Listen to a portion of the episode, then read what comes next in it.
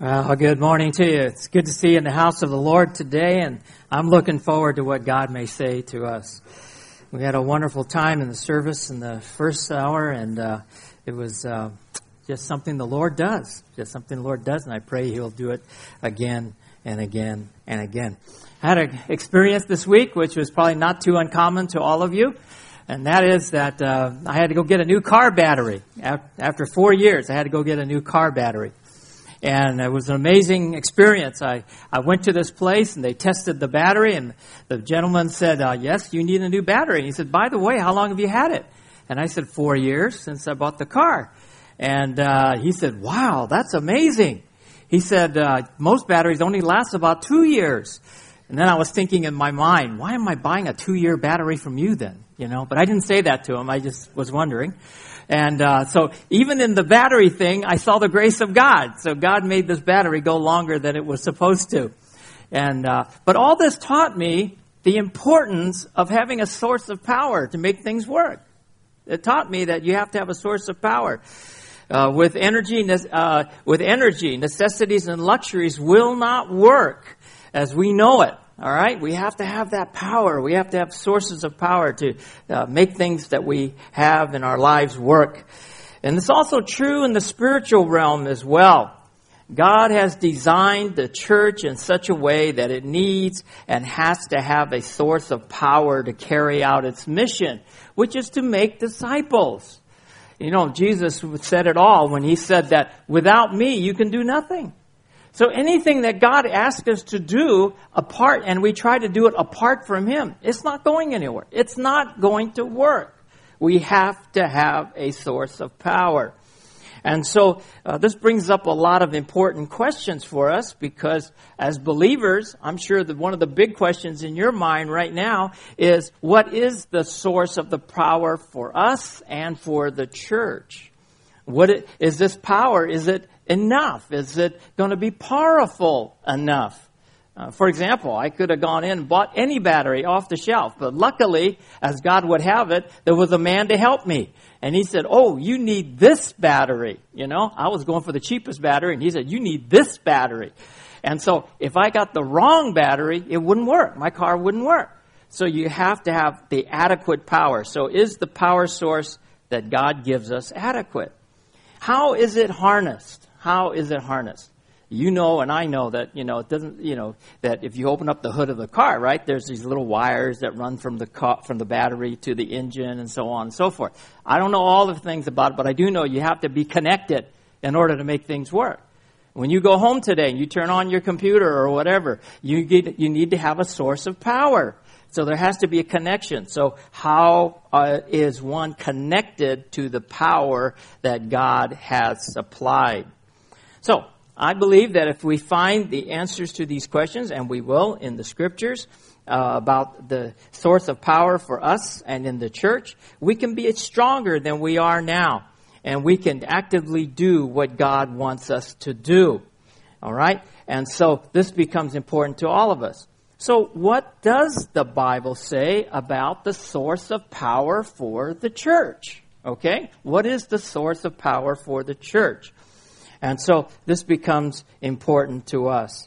Now, as you know, we started a series last week called What Does the Bible Say About the Church? It's most important to us. It's God's creation. It is God's tool that He uses. And so we want to know what He says about it. And so the Bible has a lot to say about the church.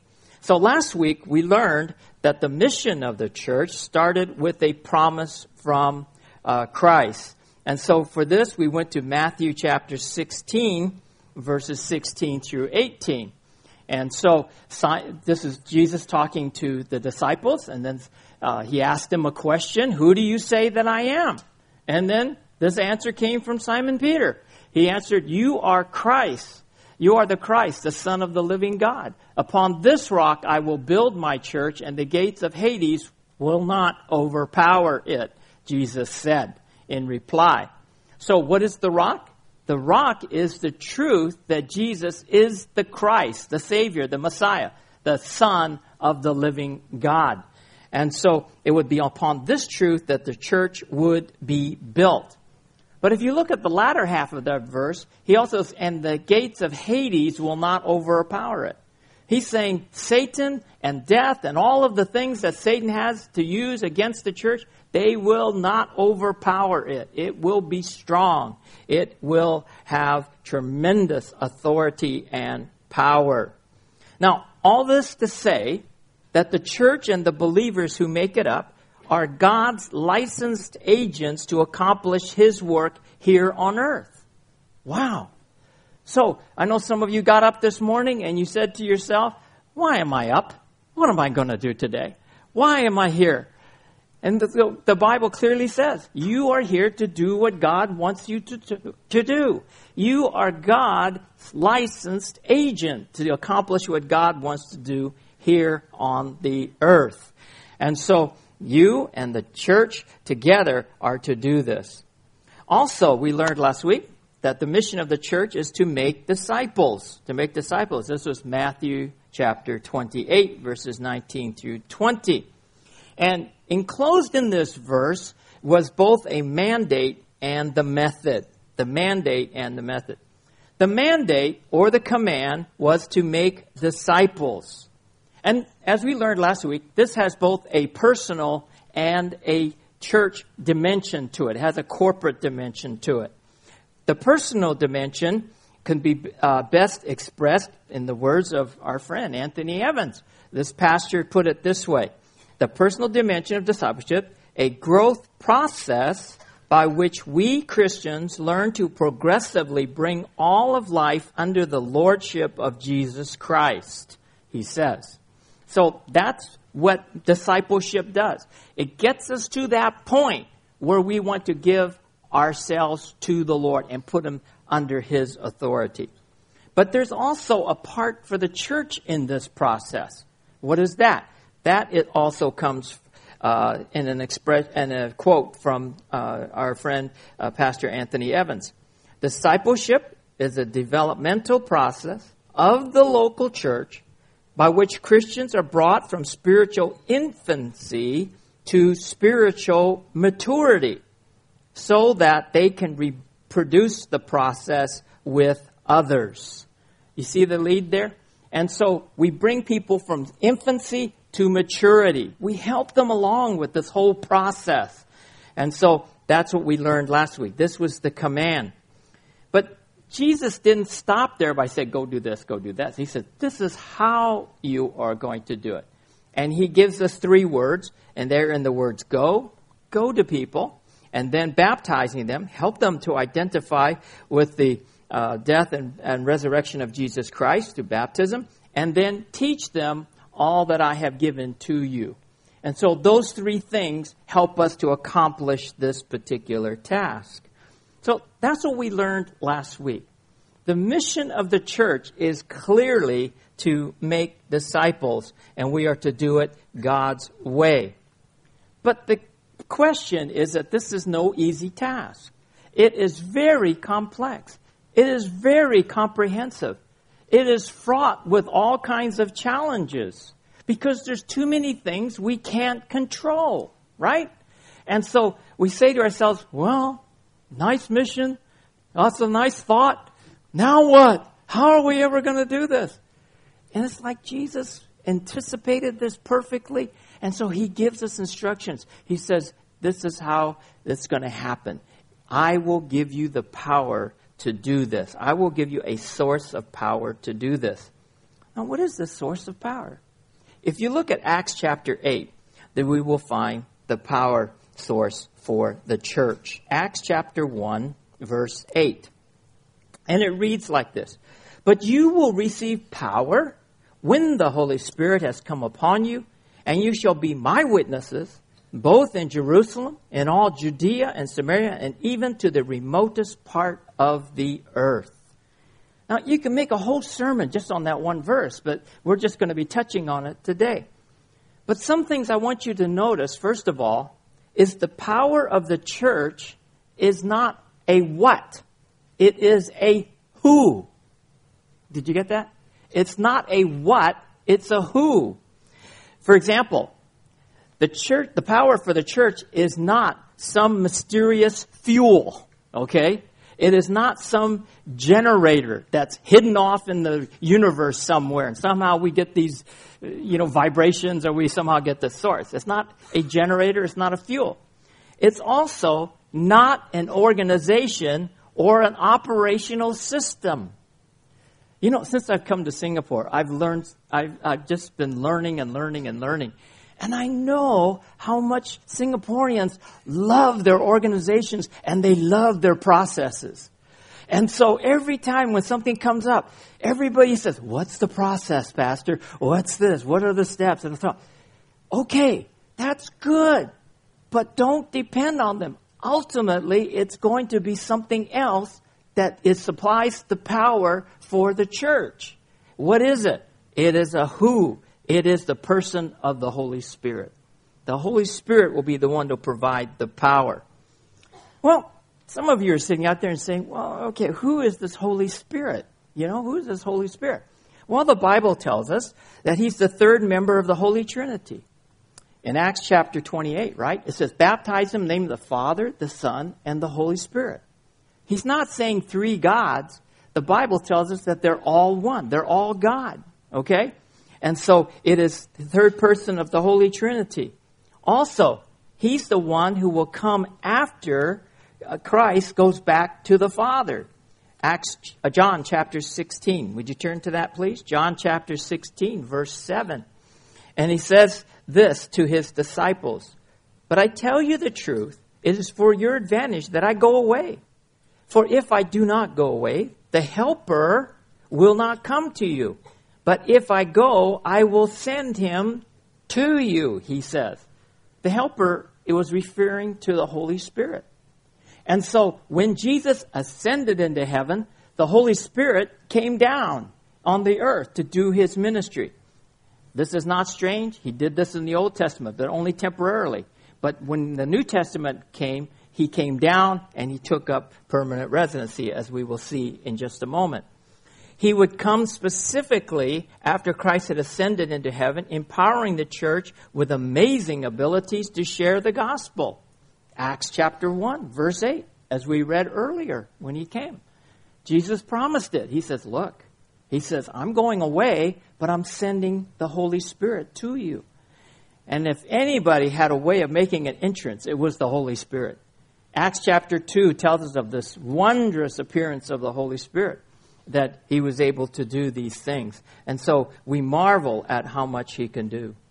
The church is not left powerless, but made powerful with the Holy Spirit.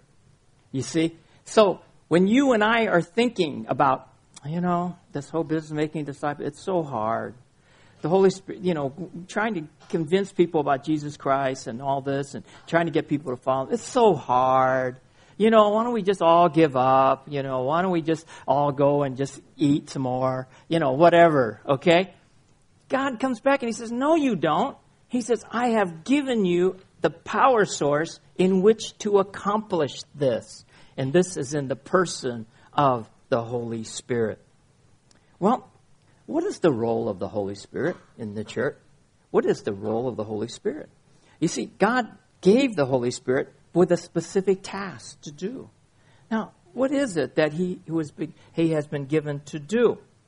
Well, he has an important part in the, in the role of the lives of the believers and the church. Now, there are many different ministries of the Holy Spirit. This is not a message on the Holy Spirit. We'll save that for another time. But I want to point out two of them to you that are especially needful and important to the church, in the context of the church. And that is, He will be our teacher. If you look at John chapter 14, John chapter 14, verse 26, you'll see this. Verse 26, John chapter 14, verse 26. Speaking of the Holy Spirit, Jesus said this, But the Helper, the Holy Spirit, whom the Father will send in my name, he will teach you all things and bring to your remembrance all that I said to you. Yes, the Holy Spirit will come perhaps through the ministry of a teacher, a human teacher, or maybe a book, or maybe a, a CD or video or some kind of thing like that. The method is not as important. The means by which it happens is, and that is the Holy Spirit. that will be teaching us. If you look at John chapter 16, verse 13, is amplified even further. But when He, the Spirit of truth, comes, He will guide you into all truth. For He will not speak on His own initiative, but whatever He hears, He will speak, and He will disclose to you what is to come. So, the role of the believer, uh, the role of the Holy Spirit in the believer and the church is to be the teacher and the guide into truth. You see? And that's a very, very important role for the Spirit. Otherwise, what do we know anything about what God says? You see? Because we won't, we can't possibly understand it all on our own. But it's the, with the helper, the Holy Spirit, who will make, who will help us make sense of all this. I was, um, I was uh, talking to a man in our church back in Texas, and he's a typical Asian. He's a typical Asian male. And so for years, he had come to church faithfully with his wife. His wife was a believer, but he wasn't. And so for years, he came. He always sat in the same place, sort of like a lot of you do. You sit exactly in the same place. You know, the pew has your mold, you know, you, you feel comfortable there. Okay? And so what happens is he came up one day to me and he says, Pastor, I want to share with you that I've accepted Christ as my Savior. I said, Whoa, it was almost like I got hit by a two by four, you know? And I, and I, I said to him, well, tell me, how did it happen, you know? And I was so hoping he would say, it was that wonderful message you gave, you know? But he didn't say that. He didn't say that. He said, I was sitting there one day and I was contemplating all of the things my wife had been saying, my Christian friends had been saying, I was, you know, these things that I, that had been happening in my life. And all of a sudden he said, and everything came together. And suddenly he understood that it was God that was in control and that God loved him and that God wanted him to become one of his. And suddenly he realized that it, the only way he could come to God was through Christ and believing that Christ died on the cross and rose again from the grave for his sins. And because of that, he had the forgiveness of sins and eternal life. You see? It just came together. The teaching ministry, the guiding ministry of the Holy Spirit, you see, came together in his life. And so it's so important that it happens in believers, but also happens in unbelievers. I was talking to another person in our church, and he, he was a believer, and he was kind of lukewarm as things go. He had grown up in the church. And he had heard everything at least a thousand times. And so one day he was sitting there, and suddenly he came to me and he just said, Pastor, I, I, I really want to, I really want to get involved. I said, Wow, what was it that happened? How did this happen that you suddenly decide you want to get involved? I was hoping he would say that wonderful message you gave. But he didn't. He just said, I don't know. Suddenly I was thinking about it, and God just put everything together the teaching ministry, the guiding ministry of the Holy Spirit. You see? This is so important. But the Spirit also has the role of being the giver of spiritual gifts. If you look at 1 Corinthians chapter 12, verse 4. 1 Corinthians chapter 12, verse 4. And it says, Now there are varieties of gifts, but the same Spirit. And if you jump then onto verse 7, it says, But to each one is given the manifestation of the Spirit for the common good. Then if you jump onto verse 11, you read, but the one and the same Spirit works all these, distributing to each one individually, just as He wills. So the ministry, the Holy Spirit has this very important role where He distributes the spiritual gifts and abilities that you and I need to make these things happen. You see? So the Holy Spirit is actively at work in the church, and that's part of His role. Now, there's one more role that I really need to bring to, to bear, and that is this role in unbelievers' lives. And he convicts the world concerning sin and righteousness and judgment in John chapter 16. Turn to John chapter 16, verse 8. And he, when he comes, will convict the world concerning sin and righteousness and judgment. Now, that again would make a whole sermon by itself. But we don't have time to go through all of that. We'll save it for another time. But notice here the three things that the Holy Spirit does. He convicts the world of sin. Now notice, it didn't say sins. It didn't say, it's not plural, okay? Because wouldn't that make sense? Because there's plenty of sins going around, and the Holy Spirit needs to convict. He said one sin, one particular sin. What is that one sin? Well, if you take the context, it is not believing that Christ is the Son of God, the Messiah, the Son of God. You see? And so the world will bring that up. It'll bring it to your attention. And he will say, What are you going to do about Jesus Christ? You see? And so he does that. And then he also will convict the world of righteousness, true righteousness. Uh, we know that this was a ministry the Holy Spirit picked up from Christ, who did it while he was here on the earth.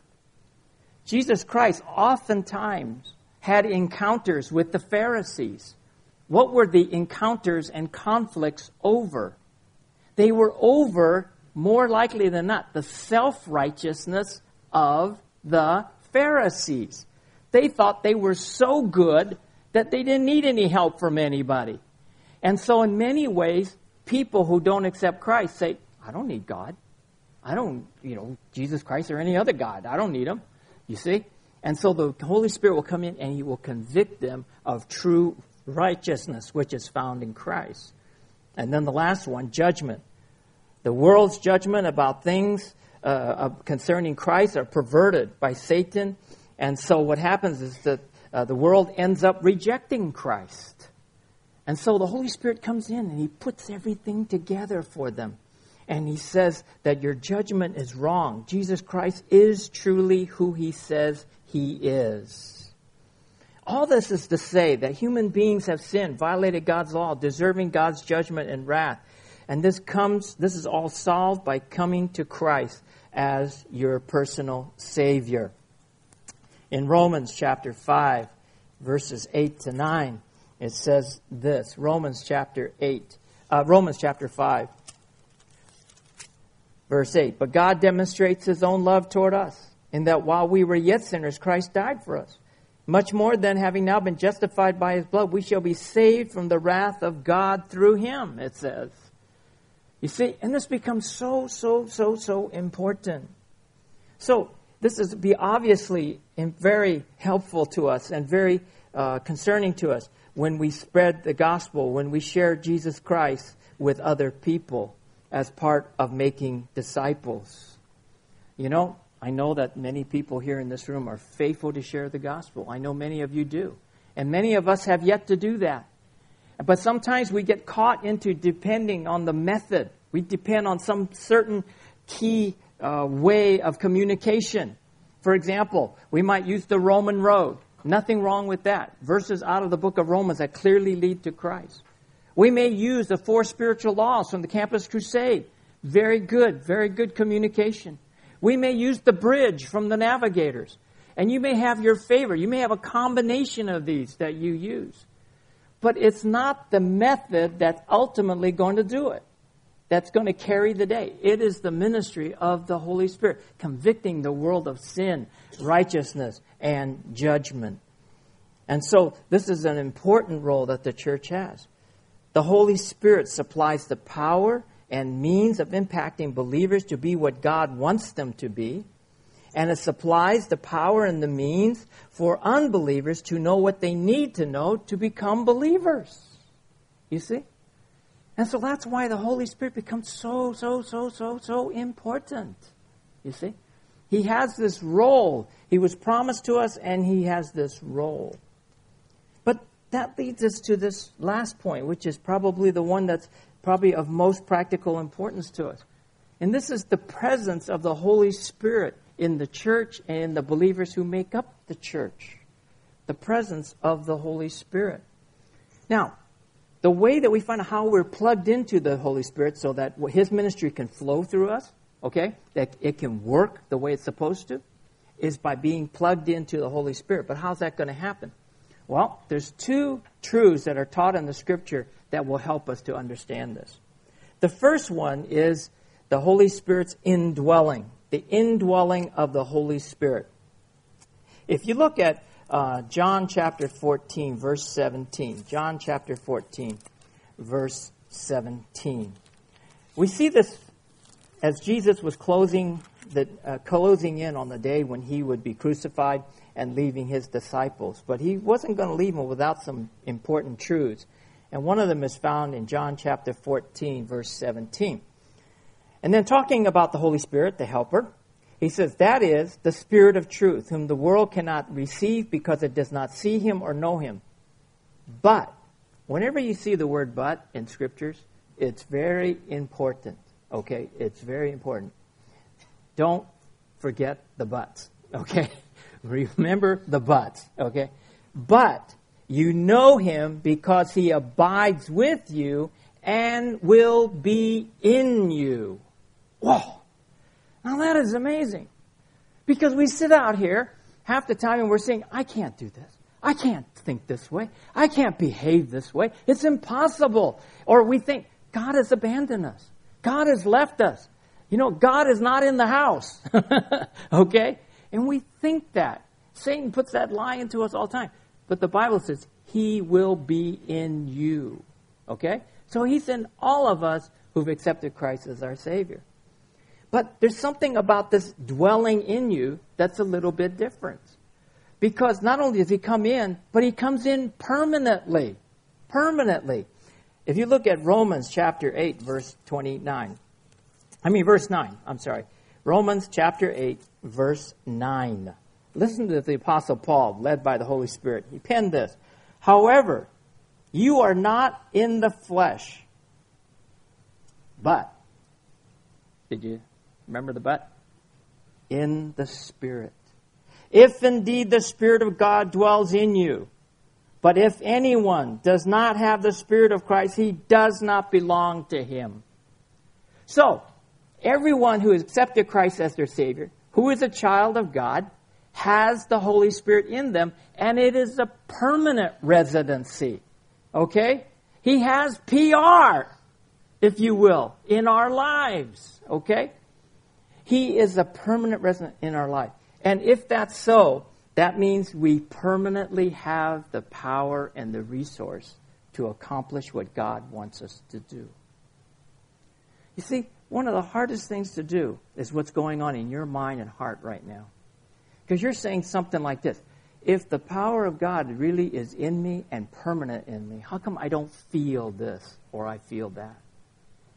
It has nothing to do with feelings, my friend. It has everything to do with faith. God said it, I believe it, I will do it. You see? And so that's what God is saying to us. He says, Look, I have given you the presence of the Holy Spirit in your life and in the life of a church. And it is something that's going to be there, and it's something that's going to be there permanently. You have that. And that's a wondrous thought. That's a wondrous thought. Now, the second concept is found in his filling, the Holy Spirit's filling. There was the indwelling, and then there was the filling. If you look at Ephesians chapter 5, this is where we will see this. Ephesians chapter 5, verse 18. Ephesians chapter 5, verse 18. Again, this is another verse you could do a whole message on, a whole sermon on. It's just pregnant with all kinds of truths, but we can only touch on a few of them. First of all, when you look at this verse, it says that it says that uh, there, there's a command, there's a mandate in there. And do not get drunk with wine, for that is dissipation, but be filled with the Spirit. Do not do this, but, remember the buts, do this. Be filled with the Spirit. And so, notice here's something about the command. It's a command, it's not a suggestion. Okay? It's not like Jesus comes up to you and politely says, if you feel like it, if you think you need this, do this. He doesn't do that. He says, be filled with the Spirit. Notice also that it is addressed in plural form. It's to every believer and not just an elect few or sort of elite few. There are some people who believe, oh boy, you want to be a spirit filled Christian? Well, you know, you got you remember now it has to be the special group of Christians. He says, uh uh-uh. uh He opened it to every, all Christians. And then when he says be filled, that's in the passive voice. It means that God is the one who will do the filling. And then it's written in the present tense, so it means keep on being filled. Just don't hear this command once. but keep on being filled with the Spirit, he says. So all of this is part of this command part. But that leads us to the next part. What is, me- what is the meaning of be filled with the Spirit? Being filled with the Spirit is all a matter of control. Who is controlling your life? Okay? Who is controlling your life? Uh, there's a famous pastor in the United States called Charles Stanley. Some of you might remember him, some of you might have read his material. But he had this to say about this filling of the Spirit. To be filled with the Spirit implies freedom for Him to occupy every part of our lives, guiding and controlling us. Then this power can be exerted through us so that what we do is fruitful to God. You see, how many times have we wanted to do something meaningful and, and significant for God? But we leave God out of the picture. We leave the Holy Spirit out. And it doesn't happen.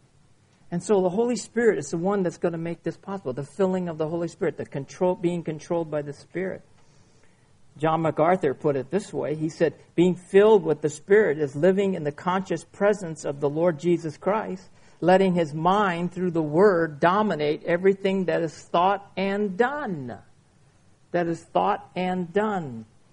If you look at Galatians chapter 5, Galatians chapter 5, verse 16, he said this, But I say, walk by the Spirit, and you will not carry out the desire of the flesh, he says. You get the idea? Who's controlling your life? Who's going to help you and the church overcome its fleshly tendencies? It's the Holy Spirit of God. It's the Holy Spirit of God. That's what, who's going to make it happen. Well, being filled with the Spirit means being controlled by Him.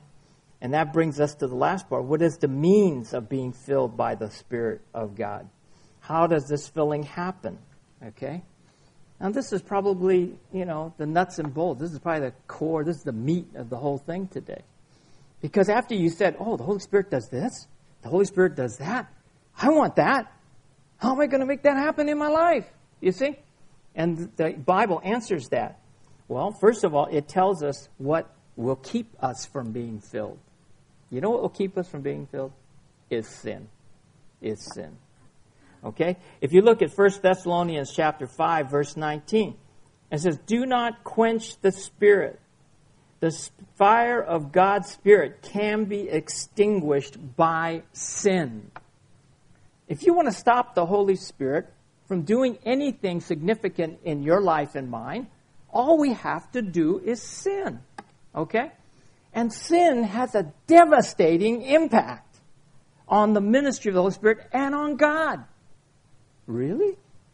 God grieves over our sin.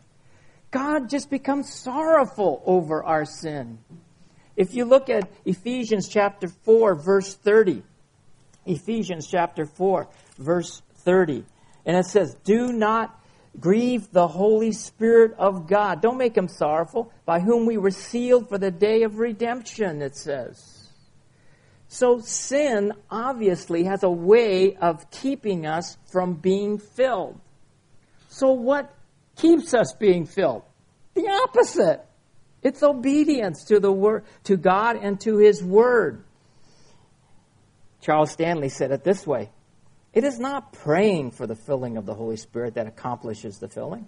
Only our obedience to God's commands allows the Spirit freedom to work within us. When the Holy Spirit controls the life that is lived in obedience to God's Word, things happen. Things happen. Wonderful things happen because we have the power and the resource at available to make them happen. And so we look at Galatians chapter 5 again. And if you look at verse 25, Galatians chapter 5, verse 25, if we live by the Spirit, let us also walk by the Spirit. And another way the word walk is translated is follow the Spirit in obedience. See, this becomes really, really important to us both as individuals and as a church. There are things in our life that need to be changed. There are things in our life that need to happen. And they're only going to happen if the Holy Spirit is free to work in us, if He is filling it, if He's controlling us. The presence of the Holy Spirit is possible because of the permanent indwelling and filling of the Holy Spirit in the believer's life, providing a potentially inexhaustible supply of power to the believer and to the church. Now, as you're sitting out there and things are winding down, you're probably saying to yourself, but still, Pastor, how is this all going to work? Well, first of all, I think there has it's a question of yieldedness and surrender and submissiveness. Okay? I'm not going to try to impress you with some kind of uh, magical prayer that you say or some kind of magical act that you do, like walking down an aisle, raising your hand, or anything like that. It comes down to personal yieldedness and submissiveness and surrender of your heart. I want the Holy Spirit to control me. This is not going to be easy. You know why? Because the church and individuals have been so easily distracted and have come up with all kinds of excuses. Like what? Like, for example, these are ones that I've come across over these years, and that is that people and churches and individuals are fond of saying, that's just my personality. That's just the way the church is. I've been here a long time, and that's the way it is here. You know? But the Holy Spirit can change our personality. He can change the makeup of a church if we will let Him. If we will let Him. Others would say, well, that was how I was raised. And so many an individual has said to me and says, you know, I am the way I am because that's the way I was raised. You know, blame it on them. you know, we're, we're, we're, we, we have all kinds of fabulous ideas about that. The Spirit can change how we raised into the way we ought to be. He can overcome that as well. There's other people who would say, I've always been like this. I've always been like this. I see no need to change. The Spirit, when the Spirit is in control, everything can be different as He transforms us supernaturally. If we allow the Holy Spirit to change us and to change our church and invite others to do the same, that's when the power of God will come in. That's when the power of God will kick in. So, the mission of the church is clear, is to make disciples, but no easy task. It needs power. The power of the church is the Holy Spirit that indwells and fills us. So, if I might leave anything with you this morning, may I leave this with you? Turn on the power by turning over control of your life to the Spirit of God. Okay? Turn over your life to turn control of your life over to the Holy Spirit of God. Let's pray together. Father in heaven, you said many things to us this morning. Some of them we'll remember, some of them we will easily forget. But Father, may the things we remember are the things you want to say to us. We are not powerless we are powerful in the Holy Spirit. As individuals and as a church, let us lay aside all of the distractions, all of the excuses. Father, may your Spirit take control of our lives, and may we yield our hearts and our souls and our life to you.